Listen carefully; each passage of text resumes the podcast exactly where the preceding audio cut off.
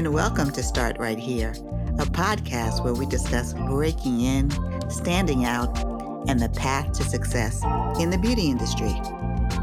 I'm your host, Corinne Corbett, and I hope the conversations I have with my guests inspire you to forge a path of your own. Let's get started. Hello, everybody. I'm so happy to have you back for another episode of Start Right Here. And today I'm so happy to welcome Maisie Dunbar, who is president of the global award winning Maisie Dunbar Beauty Brands. Today, we're going to talk about not only establishing a business as an entrepreneur, but having a global footprint where you're making sure that businesses are established around the world. And that's one of the things that Maisie does. And we're going to find out how she does that. So, welcome, Maisie. Thank you. Thank you so much for having me on your show. I feel honored. I met you several years ago on set with Essence when you were at Essence, and we've developed this sisterhood. I've also been a part of your Beauty Girls Camp. Can you give us your 30 second bio? My name is Maisie Dunbar. I am the president and founder of the global award winning Maisie Dunbar Beauty Brands. I'm also a single mom. I am um, a TED Talk speaker. I'm also a United Nations Goodwill Ambassador. I am a nail influencer, a licensed manicurist, master esthetician and a makeup artist and a massage therapist. I'm also a change agent for beauty and a global citizen for beauty. That's me. I love the Global Citizen for Beauty. You have like mastered all the licenses that you could get. Oh, yeah. I sure did because you know what? Oftentimes, as a spa owner, the only thing I didn't do was hair because I wasn't really interested. You know, having staffing, as you well know, with businesses, and especially you've been in the beauty space for a long time.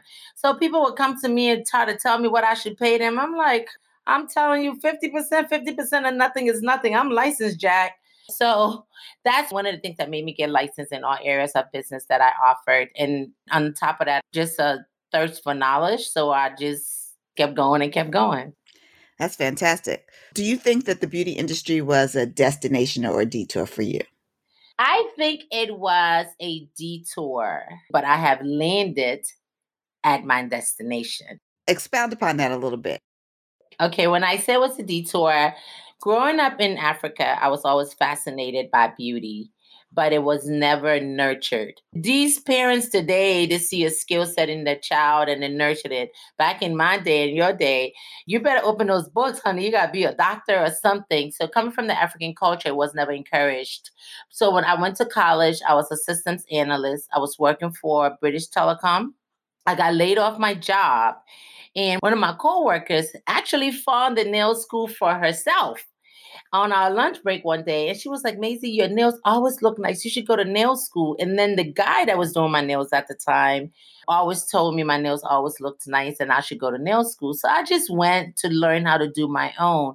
But I just really sucked. I sucked at it really bad. because I sucked at it, I just was like, I got to master this thing. So I was going around taking classes. And then, believe it or not, every single African American manicurist that I reached out to in the Washington, D.C. area that I asked that I could like chaperone or just sit and observe, because I was coming from corporate, and they all told me no.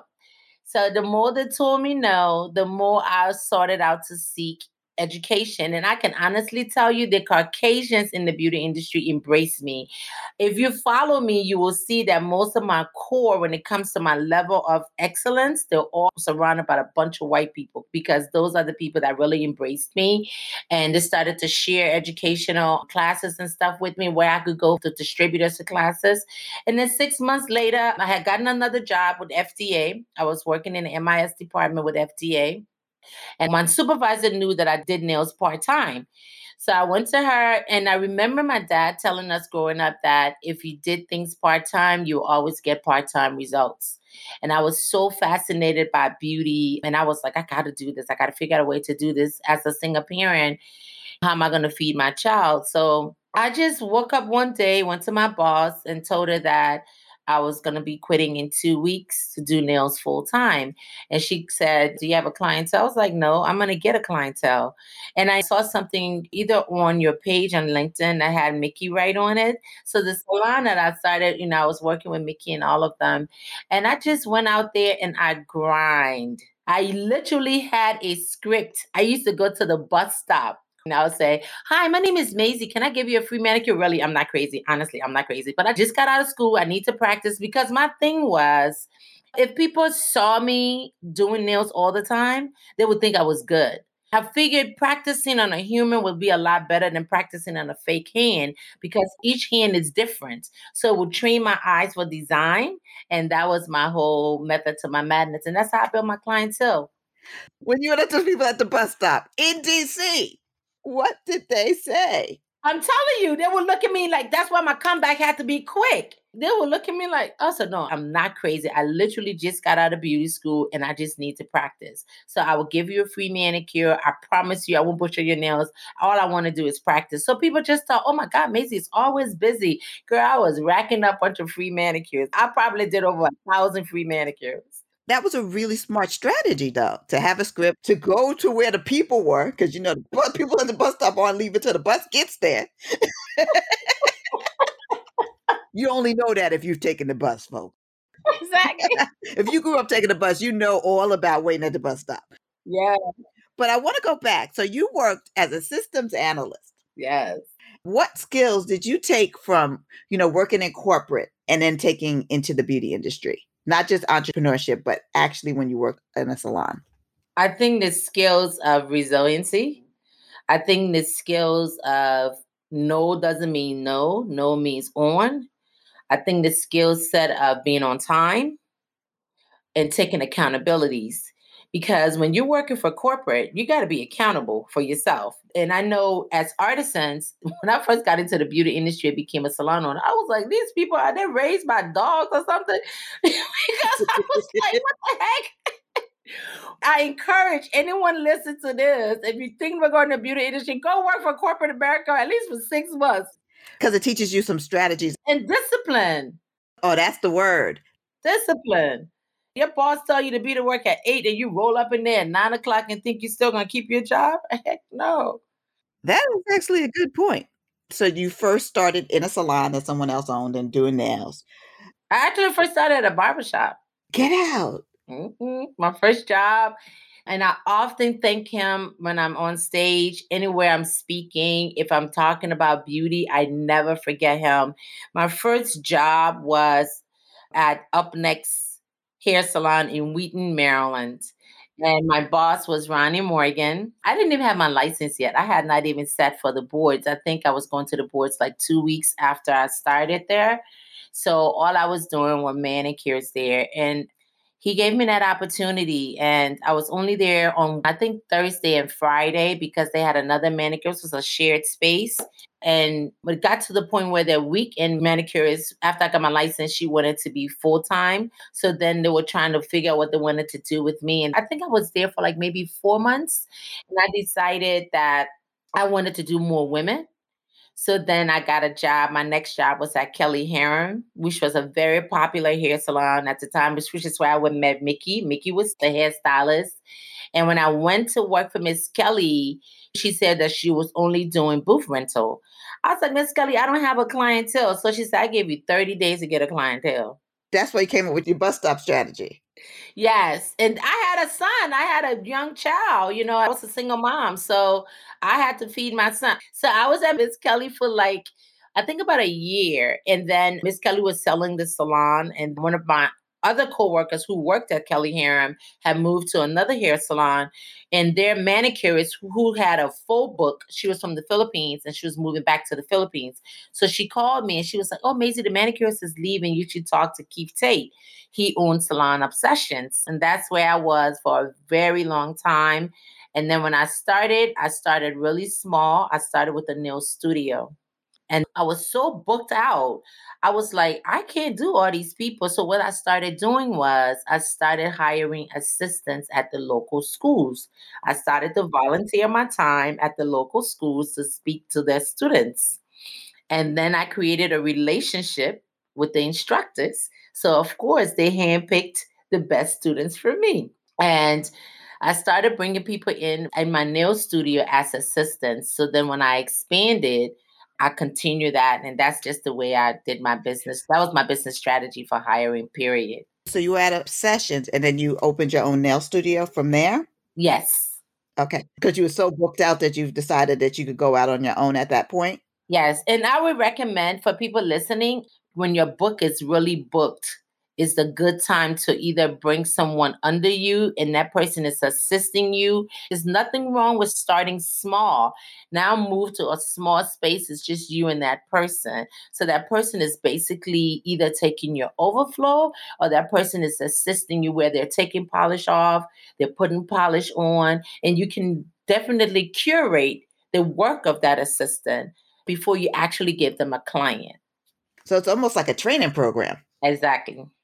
I didn't know that back then, though. I can tell you the truth. I did not know what I was doing. All I knew was I had a full book and I had two hands and I needed two extra hands. I hear you. So when you expanded, is that when it became the Maisie Dunbar Spa Lounge? We started as M&M Nails. And then I went to M&M Nails and Wellness Center because that's when I started to do skincare and massages. And I actually got into the massage business honestly was because my mom was sick and they had her on all this medication. All the stuff that people are talking about now and stuff that I've been doing all my life.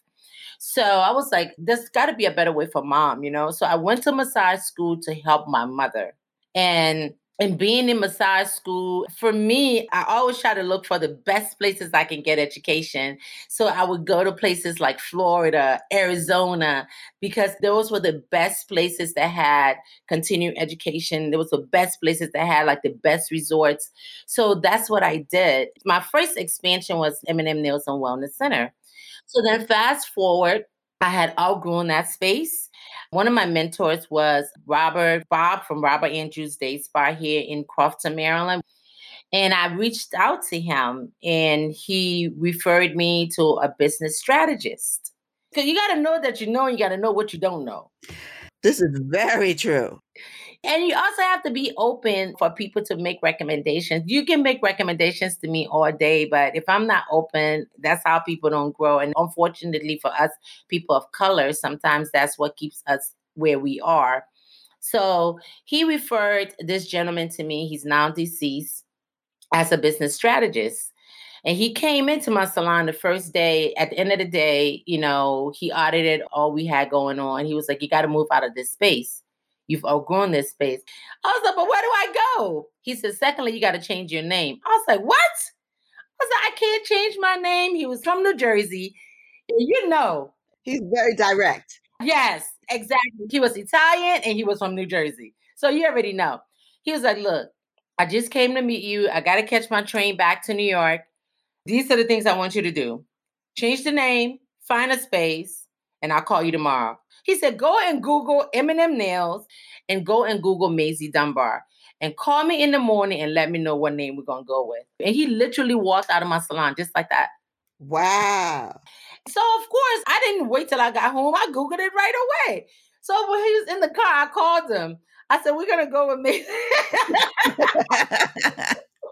so, that's how Maisie Dunbar Spa Lounge was born until we expanded into a larger space. So, we moved from maybe a 1300 square foot facility to a 2500 square foot facility. Wow. Had you thought about entrepreneurship like before you got all the way in like this? To be quite honest, no. I just love what I do. And I just felt like I was going to work to play.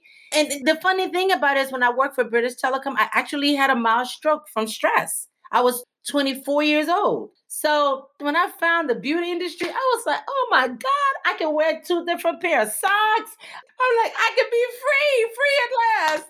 Yes, yes, yes. I love that the business strategist was like, Google your own name, Google M&M. What did you find when you Googled M&M though? Girl, when I Googled M&M, there were plumbing companies. He was like, what are you, a plumber? Huh? What are you, a plumber?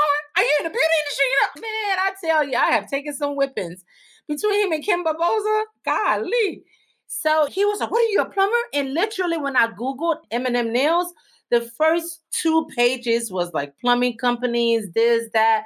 And when I Googled myself, like the first two pages was all the stuff that I've done. I was like, oh my God, okay, we're going to go with this then. But I wish he was still alive because of him, you know. I made the decision to take his advice. And I think oftentimes with us, we don't do that. Yes. And he wasn't giving you that much time to think about it either, which I appreciate that. He was like, don't call me tomorrow. and he literally walked out like, you go ahead and marinate on that. I'm not going to sit here and argue with you. I got a train to catch. I got clients in New York, and I'm not going to sit here and argue with you. I see your passion. I see where you can go, and I see it in you. And because based on the referral, I can help you, but you got to be ready to help yourself. And I think that was key because oftentimes people want to help us, but we're not ready to help ourselves. Yeah, and that's across any area of our lives. You got to be willing and open to accept the help and sometimes to hear the hard truth. Exactly. Talk to me about assembling a staff. How do you find a good staff? So, first, you got all your licenses, you know how everything is supposed to flow in terms of skill set. Yes. So, that's one thing. So, you know how to assess skill, but how do you find the people? Well, for starters, I'd never hire skill. I hired attitude. I could develop skill. Secondly, I'm from a family of attorneys. My dad was an attorney and a judge. So everything in my salon, when you walk in there, you are signing your life away. Everything was documented. So I trained you from the moment you walked in. Like I told you, I volunteered at school. So I had a filtration of students coming through. And while they were in school, they worked with me as my assistant. They assisted me on Tuesdays and Wednesdays they assisted the salon on Thursday, Friday, and Saturday. In one of the first places everyone started in my salon, I didn't care how skilled you were. I didn't care how many licenses you had. You started at the front desk. You had to sit at the front desk. If someone said to me, Well, I can't sit at the front desk, that right there told me that you weren't trying to grow. So we didn't even need to move any further. It's funny when I pivoted my business, I was doing training for MGM here in Maryland. And one of the nail professionals there, when I showed up, she said, I came to your salon several years ago to get a job, but you didn't hire me. And I'm like, I don't remember you. I said, Why didn't I hire you? She said, Because I said I wouldn't take out trash. I said, That's why I didn't hire you. Because I took out trash. So everyone had to take out trash. Everything I expected from my team was what I did. If I wasn't busy and you came in the salon and one of my technicians was running behind, whether it was a skincare therapist, a massage therapist, like part of our culture was we never allowed our guests to just walk to the front desk. You had to escort that guest to the front desk. So if the skincare therapist was escorting the guest to the front desk and I was free, I would turn the room over for them. So we all work together as a team. So every skill set that everyone had, there was a certain degree that you needed to know. The skincare therapist needed to know how to set up for manicure and pedicure. The manicurist needed to know how to set up for wax because everything in my environment was an experience. Even if someone came for a Brazilian wax, we gave them an experience with that Brazilian wax. Whether it was wipes on the bed, whether it was sanitizer, you know, all of that, it was an experience for them. If it was a person, we also gave them modesty towels. Even if it was a Brazilian, we gave them disposable panties to put on because some women, especially women of color, some of us are not very comfortable. So the technician needed to walk in and let them feel comfortable first before taking it. But people of other nationalities, you walk in the room, they're just like spread eagle. Come on, let's do this. But that was my hiring strategy. Start Right Here is brought to you by Beauty Biz Camp, where we equip and inspire the next generation of industry leaders. Head over to our website, beautybizcamp.com, for more information and sign up for our mailing list so you can stay in the know about our upcoming programming. One of the other things that I would highly recommend also for people who are hiring we are hiring people sometimes in the beauty industry that have never been served. Sometimes they come from underserved communities. Sometimes they come from battered homes and they don't know. And we're asking them to give our clients top service, but they have never been exposed to it. So one of the things that I also did was I took my staff to like the Ritz Carlton, the Four Seasons, because I wanted them to be served so they can then come and be a servant to our clients. That is powerful. And what made you realize that? Because I don't think a lot of people think about the fact that sometimes we're asking somebody to perform a skill that they've never experienced and they don't know how to do it. What made me realize that was first of all, I'm a giver. And I wanted to give them something because I heard like teachers would say, oh, this is the background she comes from, and da da da da da. So once they came in and I realized that from them, I quickly said, you know, I'm expecting these girls to give top level customer service and they've never experienced it. So they can listen to me all day long, but if they experience it themselves, they can now make the connection. Like one time I booked a spa day at the Four Seasons. And when I tell you, afterwards, we met for a huddle. I took them to lunch. We met for a huddle. And at the lunch, it was hilarious. So, like, Miss Maisie, did you see the toenails on the floor? It was all the way in the corner. I don't even think they sweep the floors properly. because in my salon, if you drop a polish on the towel, consider the towel yours. Don't even put it back on the shelf. So they were like, Did you see the towels? The towels were like mildew, not mildew, but they weren't white no more. They were like beige. You need new towels. When I tell you, I was cracking up. But it was so great to see them. And it was always a game changer for them. And then it would motivate them for us to meet our numbers because they knew if we met our numbers, I was going to treat them to something. That's wonderful. So let's talk about Bluffajo. Yes, ma'am.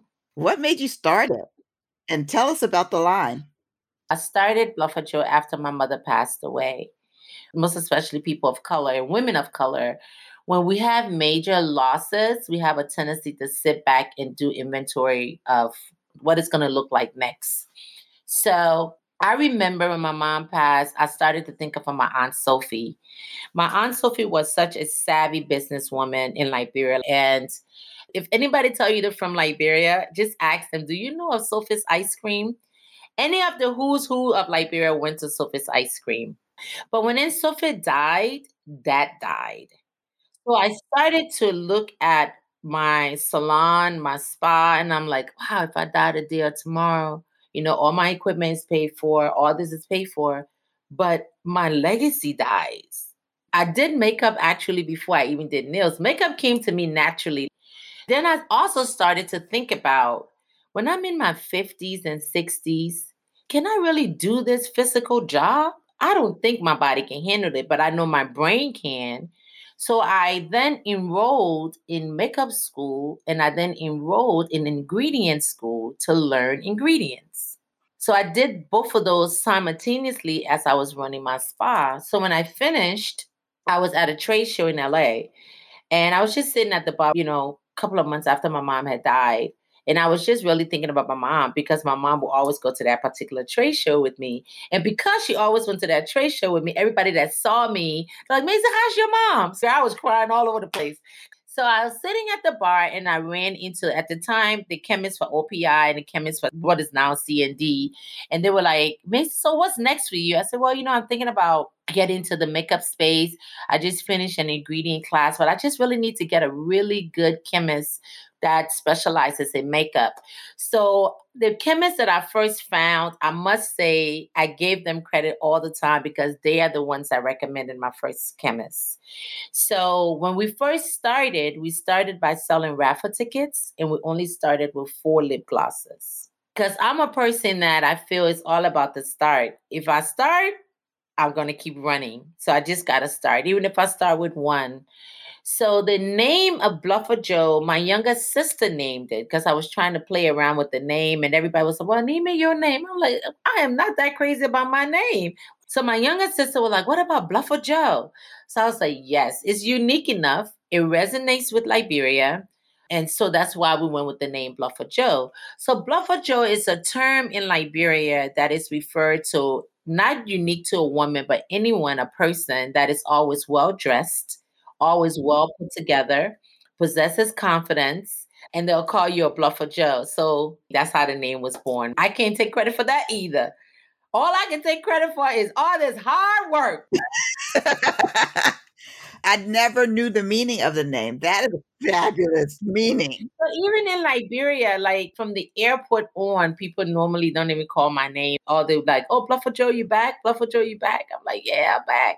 So that's the meaning of it. So you started with four lip glosses and then how did it expand? First of all, what was the reception like for it? I mean, obviously people must have loved it for you to make it bigger, but how did you market it?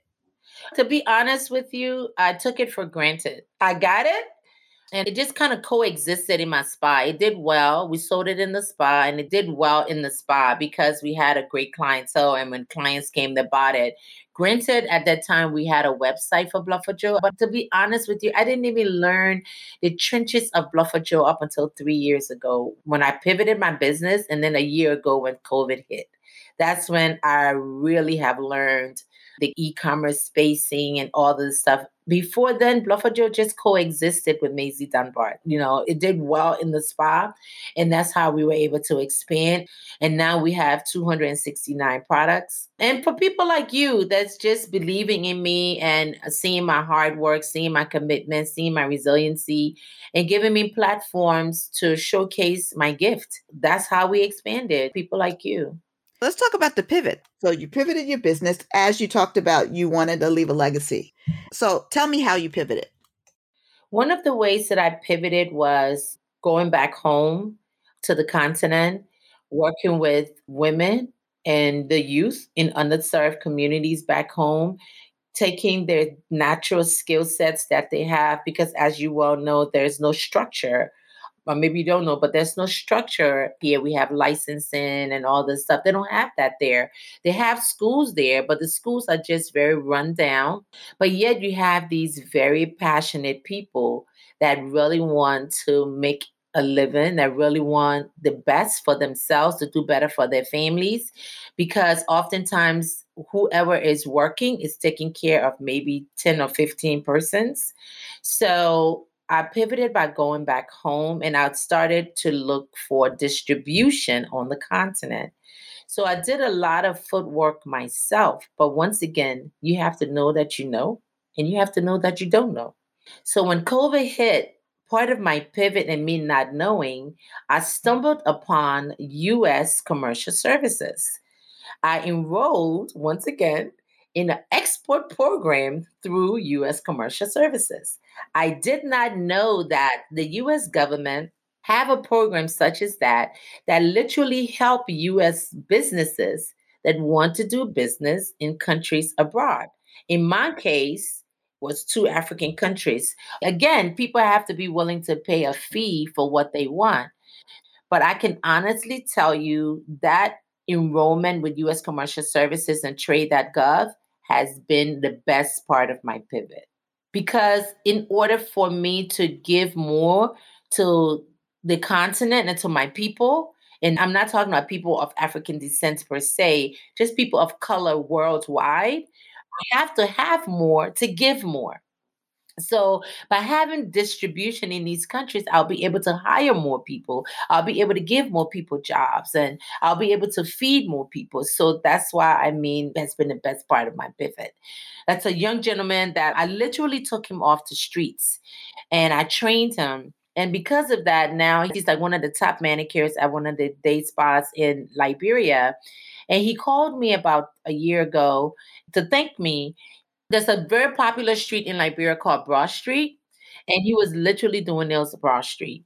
You know, he calls me Sis Maisie. He was like, Sis Maisie, I just wanted to call you today just to tell you thank you so much because of nail therapy. I now think of myself so much better. Now I have a better place to live. Now I'm able to take care of my mom, my younger brother, my sister. But what really got me was when he said, Now I'm going to go get my passport because I want to go to South Africa and do nails on a cruise ship. Wow. Yes. Because you're talking about a country that everyone has gone through 40 years of trauma.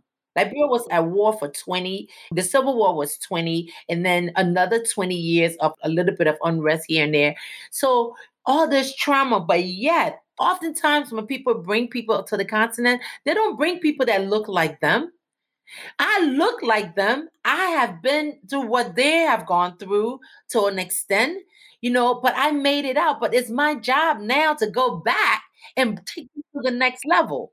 Yes, yes. And one of the things I love about what you're doing is that you're not only just kind of like going there ad hoc, you're talking to governments and saying, how can we create programs? How can we expand this to reach more people? I want to bring people so that we can make these programs more in depth. So, what made you do that part of it? And what was the reception like when you went to the government? What made me do it was because if you want to expand in Africa and have more of a footprint, especially if it's a give back project, you have to more or less have some level of government involved. And that's youth and gender. If I want to deal with the youth agenda, I want to go to the youth agenda ministries of these countries. In my case, now I've gone to ambassadors. In fact, Friday, I am going to a dinner that I was invited to to the ambassador of Sierra Leone at his house. He's having a dinner for the outgoing Ghanaian ambassador. So there's going to be about maybe 16 ECOWAS ambassadors there. So I know the project that I want to do in these people's countries. So it would behoove me to be in the right place and be ready to pitch. But people have seen my reputation on ground. When I'm on ground, it's not about fluff and buff. I get on the floor with these people. You know, I'm not better than they are. And I don't make them feel like I'm better than you are. You are a human being just like me. Growing up as a kid, my mom used to beat me because we would go out, I would hang with the kids, the snot running out of their nose and all that. I really have not been that person that ever felt I was better than anyone. So I wasn't really raised to feel like I was better than anyone. So when I'm there, I'm in the trenches and they see that. And because they see that and they see that I'm genuine about what I say I'm going to do, and I back what I'm going to do by giving people products to start their own businesses. And I mentor them for a year throughout the process. And they see that these people have gotten successful. So I've proven what I said I'm going to do. So I'm able to make these connections with government and government officials. Yeah. So you have the case studies to back up what you've done. Yeah. And you're humble. And then they know that I'm humble. Yeah. You're like epitomized servant leadership right now. You got to serve to lead. Exactly. And people mistake that a lot. You're almost like a quiet force, even though you're not like shy, because you do things that have big impact. And unless somebody talks to you, they won't know. Everybody says that. Oh my God. I'm saying I've known you for years. I don't know all of this. And I'm like, dang, she's seriously dope. She's got a lot of stuff on. Everybody says that. I was on a panel the other day, and a friend of mine, she was on the panel as well. And when we got off the panel, she was like, What the hell is wrong with you? Why aren't you telling people all this great stuff that you do? I'm like, I just do what I do. She was like, Well, Ninja, you need to stop talking. Yeah, so folks, meet Maisie Dunbar because she is a force, a global force. What's the unsung skill do you think that you need to make it as an entrepreneur or to make it in the beauty business, period? To make it in the beauty business and to make it as an entrepreneur, one, for me, this entrepreneurship language, I just started to really embrace it. Like I said, I just do what I do and have done what I've done over the years just because I love what I do. We both know Ken Barboza. Ken is my agent, has been my agent for years. I don't really work under Ken like that anymore because it was part of my pivot to move from behind the scenes. So, one of the things that Ken said to me when I told him what I was going to do, not doing shoots and stuff anymore, and it really meant so much to me that day. He said, Maisie, I must tell you that every time you were on set, I felt so calm at the office because I know your level of excellence. You know what that meant to me? You know Ken and you know his roster. Yes. So coming from someone like Ken, I never really thought of myself as anything other than just showing up and showing up to be the best person that I can be. So as an entrepreneur and as a beauty industry entrepreneur, I would say resiliency. Being very resilient, being okay with falling and getting back up. But when you get back up, you got to get back up stronger than you have fallen being okay with taking directions. You don't know it all. You can learn from your assistants, you can learn from anyone. And if and when you learn from that person, give people the credit that is so due to them. I think that's it. And show up and be you. Show up and be you. Just be 100% you all the time. 100% you. I love that.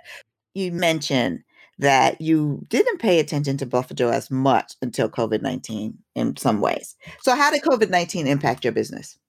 COVID 19 impact my business in a very positive way. The reason why is because you know me, you know I be moving around a lot. I'm here, I'm there.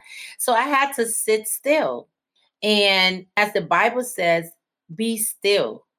And part of that stillness, it really allowed me to really take a good look and assess myself, audit myself, and audit my business. What is it that I am doing? What is it that I need to do better? You're now in the e commerce space. I was still learning the e commerce platforms. So it really, really allowed me to sit and be still. And during that time and being in that stillness, I was really able to give a lot of rebirth to Bluffajo. I was able to look at things differently. You know, it's funny that everything you learn in life, it's a skill set that is building you up for something else.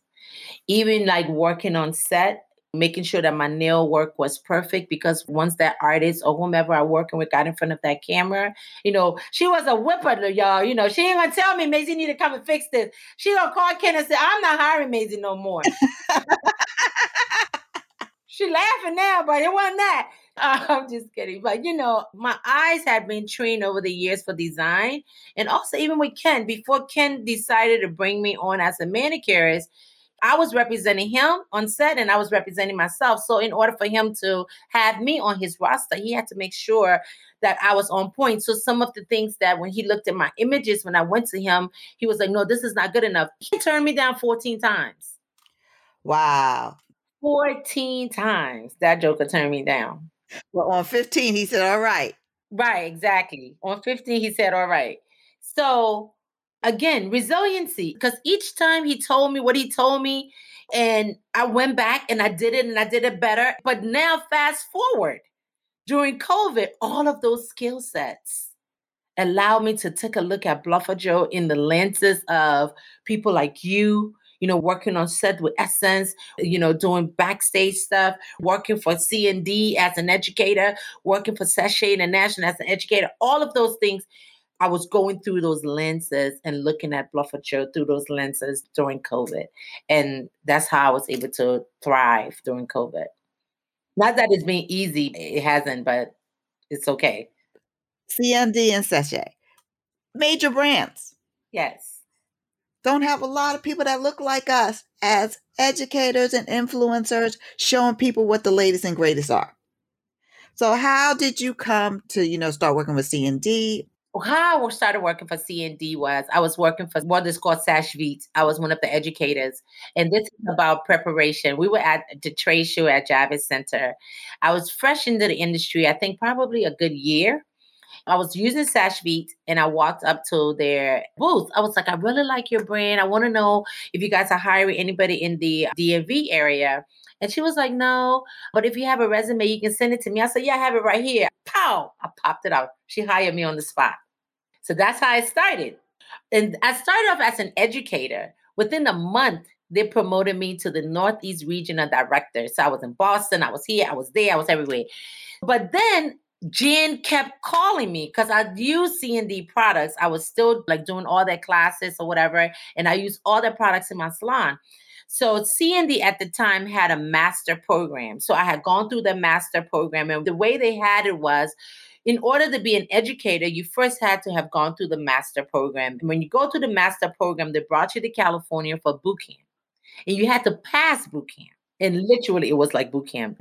So Jan kept asking me to come on, but I really liked my boss at Seche Vite. So I was very torn so Jan and I was judging a competition in Atlanta. We got off stage. She was like, "So Maisie, when are you coming?" I said, "Jan, I promise you, I'm coming." I never told her that I really liked my boss at Saturday. That's why I wasn't gonna. But the moment my boss quit, I called Jan. I was like, "I'm ready." because I was like, I don't want to work with anybody else. The only thing that was keeping me there, I was very loyal to her because I'm very loyal.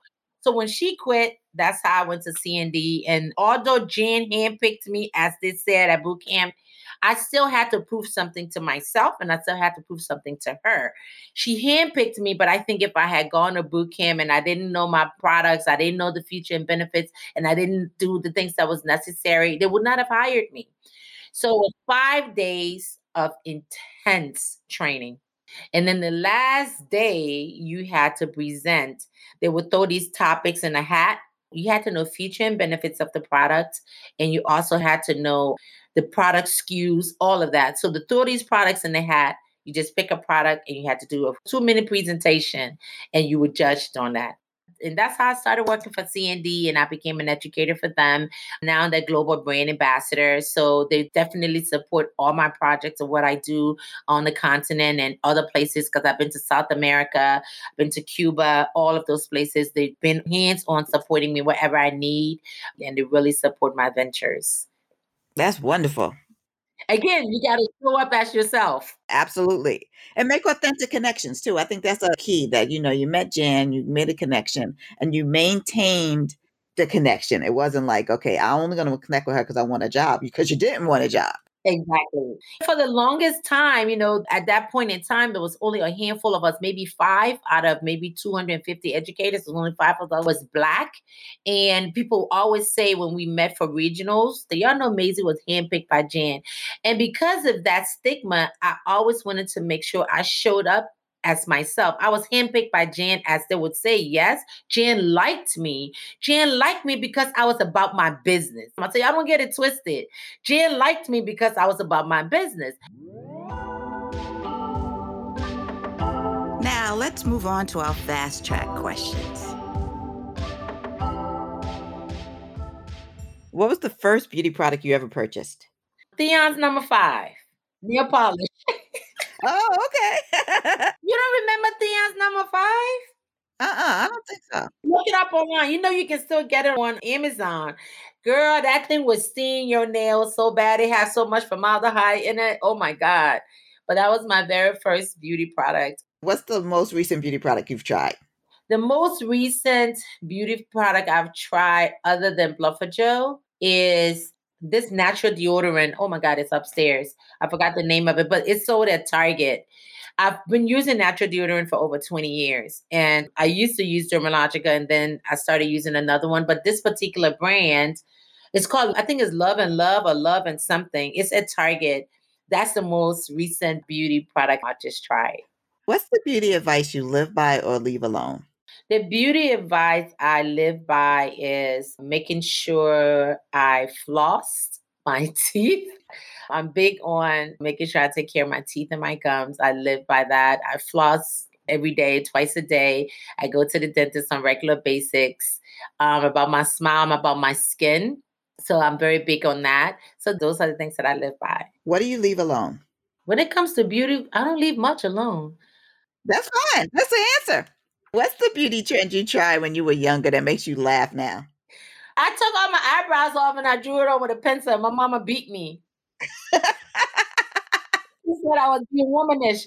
I took the razor blade, shaved my eyebrows, put the pencil on, and I put red lipstick on. And my mother beat me. She said, You too womanish. You trying to be woman. You just a kid. Who was your black beauty icon growing up? And who deserves that status now? I would say my black beauty icon growing up was Miriam Makeba. And who I would say deserved that status now? Hi, Jesus. There's so many of them though. You can name more than one. Okay. I love the artist, Yemi Alade.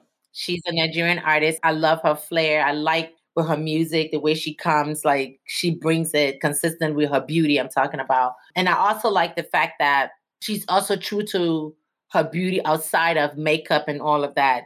Beyonce, of course. Those two, I think, have similar beauty trends when it comes to their um, their outlook on how they present themselves.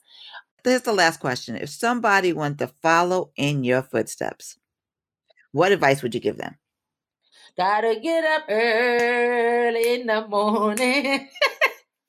you have to get up early in the morning. If you want to follow my footsteps, my advice I would give you is Make sure you put God first in all things you do. Always work from a good place of being who you are. If your gut doesn't tell you to do something, don't do it. Follow your gut at all times. Be very honest. Honesty is key. Be very, very honest. Don't have a hidden agenda. And always be willing to serve. Those are the advice that I would give. Well, absolutely amazing place to end this interview. Don't have a hidden agenda. We got to do a whole show about that. Being authentic, like just the way that Maisie Dunbar does business is rooted in authenticity. And that is the word for all of us to root your work in authenticity, to lead by serving and being an example to others. It's a simple statement that resonates so deeply. Yes. And it's not an easy, because we have egos, not easy place to get to, but we need to all get there. Yes, absolutely. Especially women of color, sometimes when we quote unquote think we have arrived, we get to be like that. And it's so funny you know, when I go home, oftentimes, you know, people have very bad experiences with other people, but I haven't had that experience back home. I'm not only talking about Liberia, but I'm talking about even Nigeria. Like some great people have just really been in my space. And I think it's because of the energy that I put out. So people need to really check themselves if you're gravitating towards a lot of negativity, a lot of people trying to tear you down. Maybe you need to check yourself. What are some of the things that you have done and are doing? that you are bringing this energy towards you. Yes. So check yourself. Remember the sign of check yourself before you wreck yourself.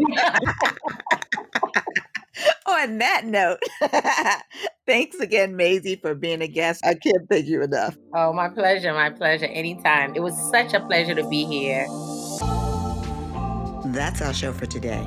Remember that there's more than one way to the top, and the most important step is the first one. So start right here.